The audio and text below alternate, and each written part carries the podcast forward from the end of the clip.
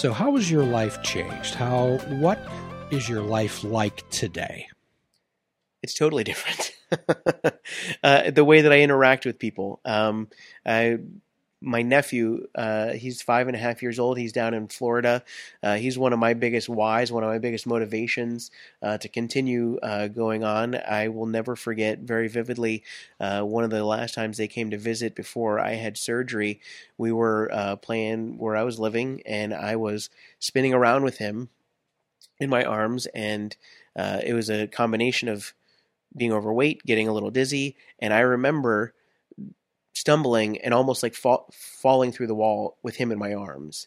And I was terrified that if we would have gone through that wall, what would have happened? And at that point, I said, This is never happening again. And, you know, there were times where it was difficult to do fun things. I, I could do everything, but it was a labor. It was difficult. I would find myself breathing labor doing little things. Um, and I'll never forget, you know, the first time that we did certain things. I remember going to Disney and you know, so I lived in Florida my whole life. I was the type of person, we talk about genetics, I could, you know, sweat just breathing. Um, and now with losing weight, I don't sweat as much as I used to. So I remember it was February, it was warm. I had them on my shoulders and I was running through Disney wasn't sweating. I wasn't out of breath. I had, you know, this little child on my shoulders and we're laughing and giggling and having all those things. You know, I remember going on the roller coaster for the first time again. I remember, you know, going from, I, I at my biggest, I probably could have been a 6XLT, but I was in 5XLTs. Um, and I remember walking into the store that I shopped at for the last 15 years or so because I was overweight and that was the only place that carried shirts in my size. I remember going back because I had a coupon and I had uh, some birthday coupons and things like that. I was all excited to go in and get some new stuff because I was getting into smaller sizes. And I walked in and I had just bought shirts the week before somewhere else. And she says, Well, what size are you? And I told her, I said, I'm a 2X. And I was excited because that was like mm. the size that I was in like high school, like when I started like gaining. I remember being an XL, but like I was all excited that I was a 2X, and she's like, I don't think so. And so she measured me and she says, I don't think you're a 2X anymore. She says, I'm going to grab you some shirts. We'll try some stuff on. And I tried it on, and she says, Well, what size do you think that is? I said, It's a 2X. She's like, No, it's an XL. And I remember being in the store and wow. almost like crying, you know, because I had worked like that was like a goal to get to that. And then even in that same moment, so that was some stuff from the clearance. I was like, okay, I'm going to go look. I've got coupons. i will pick a few things out. And we talk back to uh, triggers and different things like that. So I've gone from a point where I weighed, you know, close to 400 pounds. I was 398.8 pounds uh, at my biggest uh, before surgery. And I went from that point and being a 5x and and going in the store not so much in shame but you know you go in and you're like you know it's it's difficult because that's the only place that works. So you're not even looking at other people. You're you're you don't have your head down but you're like okay what can i get? And so here i am now i'm an xl and there was a gentleman that was in the store that was bigger and i remember him giving me a stare like what are you doing in my store? Mm. and so i went from you know being on the other side and being so shameful, like kind of having my head down, to now I'm getting a glare like, what are you doing in in my store? And I'll never, you know, you, you don't forget those moments. You know, we talked about wrestling and people that held me accountable. I remember there was a, a wrestler, uh, his name's Wardlow, and he um, was from locally independently. He's now signed with a larger company, but we became friends. And when I first got here, I was a 5X, so when I wanted to get shirts from wrestlers, I if they had a, a, website online, I was able to order it. And I had to pay extra because it was a bigger size, and then I had to pay shipping as opposed to walking up to them at their table and saying, Here's twenty dollars. I was now spending close to thirty-two dollars for a t-shirt. And so I, I bought my two first shirts when I was here. And then I remember asking him at one point as I was getting to smaller sizes, I might have been like a three or a two X. And I said to him, I says, What's the biggest size you have? He says, All I have left is XL. I said, hold that for me.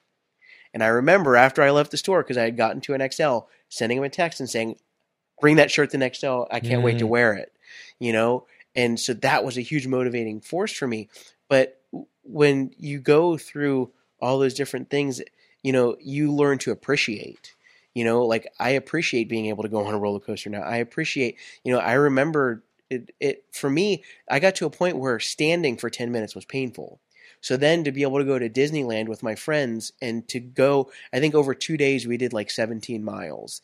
I never held anybody up. I never had to sit down. I remember there was a time where I was with a friend and we were in Ann Arbor and he wanted to go somewhere, so we went to the other side of town and then we were making our way back and we we had taken uh, one of those uh, guys in the bike. He we were two massively overweight dudes, and we're sitting in the back, and he, he was going up the hill, and I remember the the bike tilting back and feeling terrible for this guy that was driving us to go get insomniac cookies at you know 10 o'clock at night so he's taking two fat guys to get ice cream and cookies hmm. and you know realizing in that moment but then we ended up being way further from where we parked. And we, I don't know how far we had to walk, but I remember having to sit down. And I remember being in so much pain, my back was burning and crying out of ah. embarrassment and pain because I had to sit down and we still had like another mile to go. So to go from that to be able to run a mile in under nine minutes, to be able to do a 5K, to be able to, you know, lift weights and to do all those things that I never would have imagined doing before, you learn to be grateful. You learn to enjoy them. Grateful. And and again with any addiction, one of the biggest enemies of recovery is complacency and boredom. However, what you're telling me is that gratitude can be a good force that can oppose complacency and can oppose boredom. What do you say out there? People are listening and says, "Wow, you you did it, Andrew. Uh, how about me? What do you have to say to someone who's sitting out there saying, gee, I wish that were me? It starts with a decision. You have to choose to want change. I have people all the time that tell me, I wish I had your motivation, or I wish this, or I wish that. Well, you can wish all day long. If you don't make any changes, nothing's ever going to change. And you you said that this evening. Um, so it has to start within yourself. It might be nice to be motivated by me. It might be nice to be inspired by me. But if you don't get up and make changes, you know, people, eh, eh, I didn't start out, you know, I have people say, "Oh, I wish I could run like you could do or I wish I could lift weights like you do." I eh, where I'm at now, a year ago, 6 months ago, I wished I was at where I'm at now, and it takes consistency. It takes making a, a consistent effort. Did I wake up, you know, just Okay, so we talked about Wardlow. He just debuted last week on TV, and my phone blew up. Well, his song for a bunch of my personal records at the gym was that's what I listened to. So everybody's messaging me, oh well, he just debuted. I got videos and different things like that. Well, I turned his his uh, song on, and I set a new PR by like fifty pounds. But if I wouldn't have been working out six months or two years or however long, I wouldn't have even come close to where I am now. I didn't start running. It I I told you it took over you know it took almost two hours for me to walk my first mile, and then I remember my first goal was to get my mile under twenty minutes, and then it was under eighteen, and then you know then I remember getting under ten minutes was a huge deal and now when I, I, haven't been running as much, but like now getting to 10 minutes is like, that's not a big deal, you know? So it starts with making a conscious decision. I'm going to make change. If you want to take a drastic measure and have weight loss surgery, anybody that's morbidly obese or obese and fits that criteria, I would suggest it. But going into it, you have to realize that it's a tool and it's only going to take you so far. Um, I suggest get the the thing for me that that really um, hammered it home when I was kind of uh, when I learned that I could have surgery. When I was talking to the physician's assistant, she said to me, she said, "For you to lose the weight that you want to lose and keep it off long term, it's going to be nearly impossible to do without surgery." She didn't say that it would be impossible. I know and follow people on social media that have lost similar amounts of weight that I have without surgery. So it's not to say that it's not possible. But to lose it and to keep it off, surgery was was my best answer. Um, so you have to find what works for you. We discussed off air different fad diets and different things like that. That might give you that instant gratification. You might see the numbers move, but if it's not going to be something that you can sustain long term, it's not going to be beneficial. You might see immediate results, but if you don't make long term lifestyle changes, it's not going to mean anything. So I used to eat fast food multiple times a week. I used to eat, you know, lunch meat sandwiches because it was simple. Well, now I meal prep. Now I go to the gym multiple times a week. Now I, you know, do different things. I surround myself with like minded people to keep me accountable. To, to look and say, okay, well, look at what this person's doing this week. Maybe I can, you know. So I know somebody that recently had surgery and was struggling to walk a mile. And we got together recently and we went for a walk. And I said, well, okay, you're doing okay. Let's walk a little bit further. She didn't. She thought that a mile was a struggle, and then we ended up, I think, doing like a mile and a half that night. And then I just talked to the person that she walks with regularly, and he said, "Oh, we did 1.8 miles." You know, this. So we have all these boundaries within our mind. Well, I can't do that. Well, maybe you're not going to start out with you know a mile and a half, but if you can do a half a mile, if you can, whatever you can do, and then build on that. I didn't start with you know, cutting everything out. Because when you live a lifestyle that allows you to become morbidly obese, whether that's genetically or you know you're making conscious poor decisions every day which leads you to that point you have to take smaller steps to bring yourself out of that. You're not going to instantly cut out pop every day. You know if you drink 2 liters a day to say tomorrow I'm not going to drink any you're in for a rude awakening. If you say I'm going to completely cut out you know fast food or whatever it might be, you're in for a rude awakening. So maybe you scale back to one day a week or, you know, one can of pop a day or whatever that might be. And then gradually grow from there. You have to learn what works for you and you have to you have to know yourself. If I think I, I couldn't have gone from from black to white overnight. I couldn't have just completely changed zero to 60 because then I would fail. A lot of people go on very restrictive diets and they do lose weight. But with that great restriction, they then, especially if you have an addictive personality and food is a, a trigger for you or a source of comfort or whatever that might be, if you deprive yourself of the things that you like and enjoy, when you binge, it's going to be bad and you're going to become self-destructive.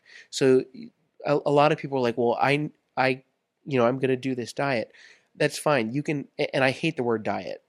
It's got to be a lifestyle change. So within that, you know, cuz the times that I did it before before I had surgery, I would eat the same way, but instead of you know multiple slices of pizza i would have one or if i was having you know whatever it might be i would have smaller portions and it's learning to make those changes to when you get to a, a point of I'm really going to do this, it's sustainable. You've created a lifestyle so that when you do have a bad day or a bad week, that you can get back on the horse and continue to move forward. Andrew, you're well spoken and you're certainly delightful. And I believe that you've opened up a room of hope for individuals out there. And I really like the way that you didn't lecture or you didn't say you must do this or you must do that. You gave people possibilities and explore possibilities to turn uh, certainties into possibilities. And we hope that at some time in the future we can continue to track your life and your progress. And we always like to have people back on the shows to have a little reunion. And as always, Andrew, at the end of every show, we offer a free prescription, which would be fruits, nuts, and vegetables, and unplug your television, and perhaps take up fishing. And for a truly mindful experience, we suggest that you fish without bait, without definitive expectations. And as always, do a kindness for yourself, do a kindness for another. Forgive yourself and forgive another until all are free, none are free. Namaste. Please check out our website at fishingwithoutbait.com, where you can listen to the show, comment on our discussions, and find out where you can subscribe to our podcast. If you're interested in flying the colors of Fishing Without Bait, click the shop icon on our website We have clothing, mugs, cell phone cases, and so much more. Show the world that you fish without bait. This show is a member of the Sorgatron Media Podcast Network. Find out more at sorgatronmedia.com.